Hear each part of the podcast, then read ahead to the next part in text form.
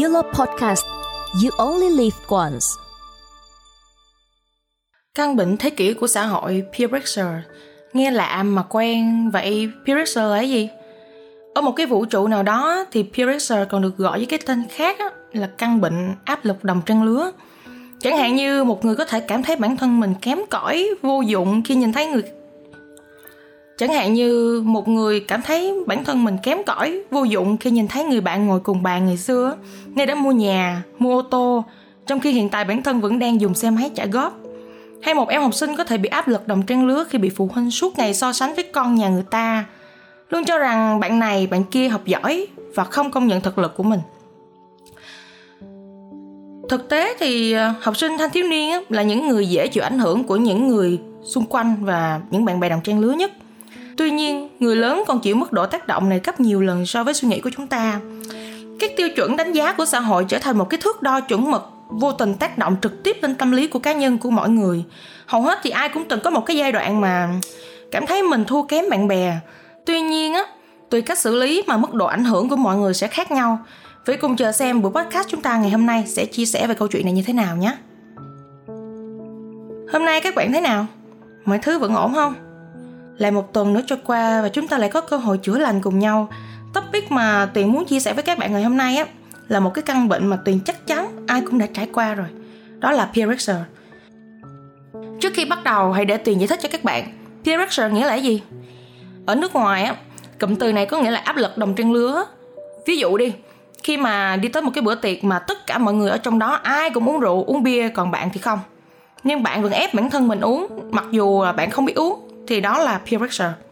Còn ở Việt Nam á cái định nghĩa peer pressure thường thiên về thiên hướng xu hướng uh, so sánh cuộc sống của mình với cuộc sống của mọi người xung quanh. Dễ hình dung nhất cho cái vấn nạn trên. Ngày xưa hễ cứ mình học dở hay là làm gì mẹ không ưng á thậm chí là sau mỗi lần mẹ đi tâm sự với mấy cô bạn về thì lúc đó sẽ luôn có một câu duy nhất mà khiến mình ám ảnh tới tận bây giờ là nhìn con nhà người ta mà ham nhìn lại con mình chả thèm nói ừ mới có vài tuổi đầu á mà mình phải áp lực ở đó rồi. Mình còn luôn là cái câu hỏi là quái con nhà người ta là cái đứa nào mà suốt ngày cứ làm cái gì tốt cũng lôi nó ra? Bực chứ? Cái cảm giác mà bị so sánh hơn thua với một người mà bạn cảm thấy là mình còn chưa biết mặt mũi tên tuổi nó ra sao. Nhiều khi nghĩ bản thân không lẽ còn thua một đứa hư cấu. Còn nhỏ thì là nạn nhân của mẹ. Lớn thêm một xíu tới cái độ tuổi cấp 2, cấp 3 thì là tới cái cửa ải của giáo viên chủ nhiệm. Khi mỗi lần lớp thi đua tuần kém hơn so với các lớp khác. Lúc đi làm á, thì sếp so sánh ban này với ban khác. Nhiều khi á, muốn dẹp hết rồi gào lớn lên. Họ là họ, mà tôi là tôi, chúng tôi khác nhau. Và tất nhiên, cũng chỉ là nói cho đỡ tức thôi, và mọi chuyện nó lại đâu vào đấy. Đó là khi bản thân bị so sánh thôi nha nó còn biến tướng hơn khi mà căn bệnh này khiến bản thân mình tự lấy mình so sánh với người khác nữa. Nói chung là một cái ngày cuối tuần nắng đẹp, mây trắng bồng bềnh. Cầm chiếc điện thoại lên lướt lướt mạng xã hội sau khi tự thưởng cho bản thân một giấc ngủ dài 9 tiếng.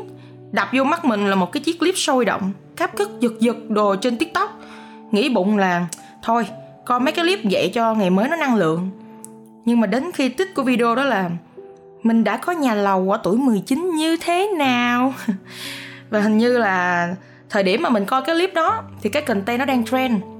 Nên là lướt xuống thì càng thấy cái dòng chữ đó chỉ thay là nhà lầu, xe hơi sh và thay độ tuổi thôi.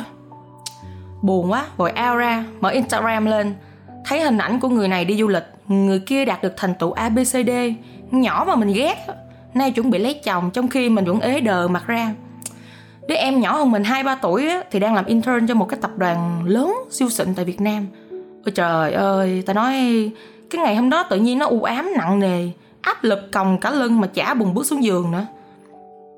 Rõ ràng biết so sánh chỉ để mình có động lực tốt hơn để phát triển. Thú thật mình cũng thấy buồn. Nhưng mà nhiều khi ở cái độ tuổi của mình á mọi người đã có xe hơi được đi đây đi đó làm được nhiều thứ hay ho được nhiều thành tựu trong khi mình thì vẫn ở đây vẫn chạy con xe rim cùi đi làm, đi học mỗi ngày. Chiều về thì tạt sang quán trà sữa phụ việc nhiều khi tuổi thân, nghĩ thấy sao à, bất hạnh quá. Mình còn chả làm được gì hết, ít nhất là cho bản thân mình. Vâng mình từng như vậy trong suốt 3 năm đầu đại học. Đến khi mà mình nhận ra là, ủa, tại sao mỗi ngày mình đều phải tự hành hạ bản thân mình vì những cái điều như vậy? Tại sao mình chỉ biết so sánh, biết đòi hỏi trong khi mình không bao giờ chịu phấn đấu? Mỗi ngày đều than vãn trách móc khiến cho mỗi ngày qua đi đều là một cái màu tối tăm. Nó thật sự tệ hại khi mà mình còn chả dám thẳng người khi mà gặp mọi người xung quanh. Chỉ vì mình thấy là mình tự ti, mình không bằng mọi người cho nên là cái dáng đi của mình á, nó khòm, gù đi rất là nhiều. Và từ đó mình đã tự tước đi rất nhiều cơ hội được làm quen bạn bè mới nè, có người yêu nè, đến thăng tiến trong công việc. Mình quyết định thay đổi, bắt đầu sống vì bản thân có một câu nói của hoa hậu ngọc hân á, khi mà nói về vấn đề này trong một cái podcast mà lần được coi là, khi nào bạn cảm thấy mình áp lực đồng trang lứa thì hãy nhớ nhìn lên trên, thì không ai bằng ai, nhưng nhìn xuống dưới thì không ai bằng mình. Thuyền càng to thì sóng càng lớn.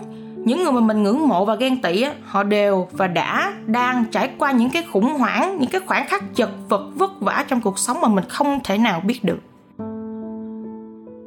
chuỗi ngày này mình tự lập ra cho mình một cái bản mục tiêu của tuần. Từ đó mình thấy có định hướng trong cuộc sống hơn. Mỗi ngày đều làm tốt một công việc của mình, trau dồi thêm kiến thức mới, kỹ năng mới. Ngoài ra mình còn chuyển học theo một cái influencer nổi tiếng tên là thay đổi cách fix mindset của mình, thành pro mindset. Fix mindset là một cái tư duy rất là hạn chế luôn và làm cho mình luôn cảm thấy là bị đe dọa bởi cái sự thành công của người khác và role mindset là cảm thấy được truyền cảm hứng, có động lực bởi cái thành công của người khác và mong muốn chuyển hóa tất cả những cái mong muốn đó, những cái cơ hội, những cái trải nghiệm đó, những cái va chạm để mà trở thành cơ hội để học tập. Bước dần dần như thế và chỉ tập trung vào cuộc sống kỹ năng cũng như là tập trung vào con người của mình. Sau một thời gian, sẽ thấy là à thì ra là áp lực đồng trang lứa hoàn toàn vượt qua được và làm chủ nó được.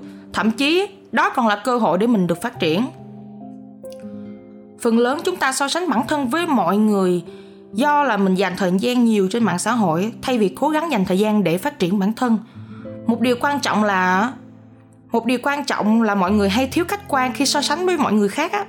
Là chúng ta lấy thành quả của người khác để so sánh với khi bắt đầu hoặc trong khi mình đang đi đến kết quả của mình. Cảm giác ấy có thể sẽ trở nên rất là tiêu cực như là mình lúc trước. Đặc biệt là khi bạn là một người hay suy nghĩ nhiều kinh nghiệm của mình cho vấn đề này là nên tách mình hẳn ra khỏi những cái nguồn thông tin như thế và quay về tập trung vào bản thân của mình thôi. Đó là ý kiến và kinh nghiệm của mình về cái căn bệnh này. Còn mọi người như thế nào? Hãy bình luận bên dưới để Yolo và các bạn có thể nghe được suy nghĩ và câu chuyện của mọi người nhé. Cảm ơn mọi người đã luôn ủng hộ và đồng hành cùng Yolo mình là Trúc Truyền hẹn gặp mọi người làm số tiếp theo.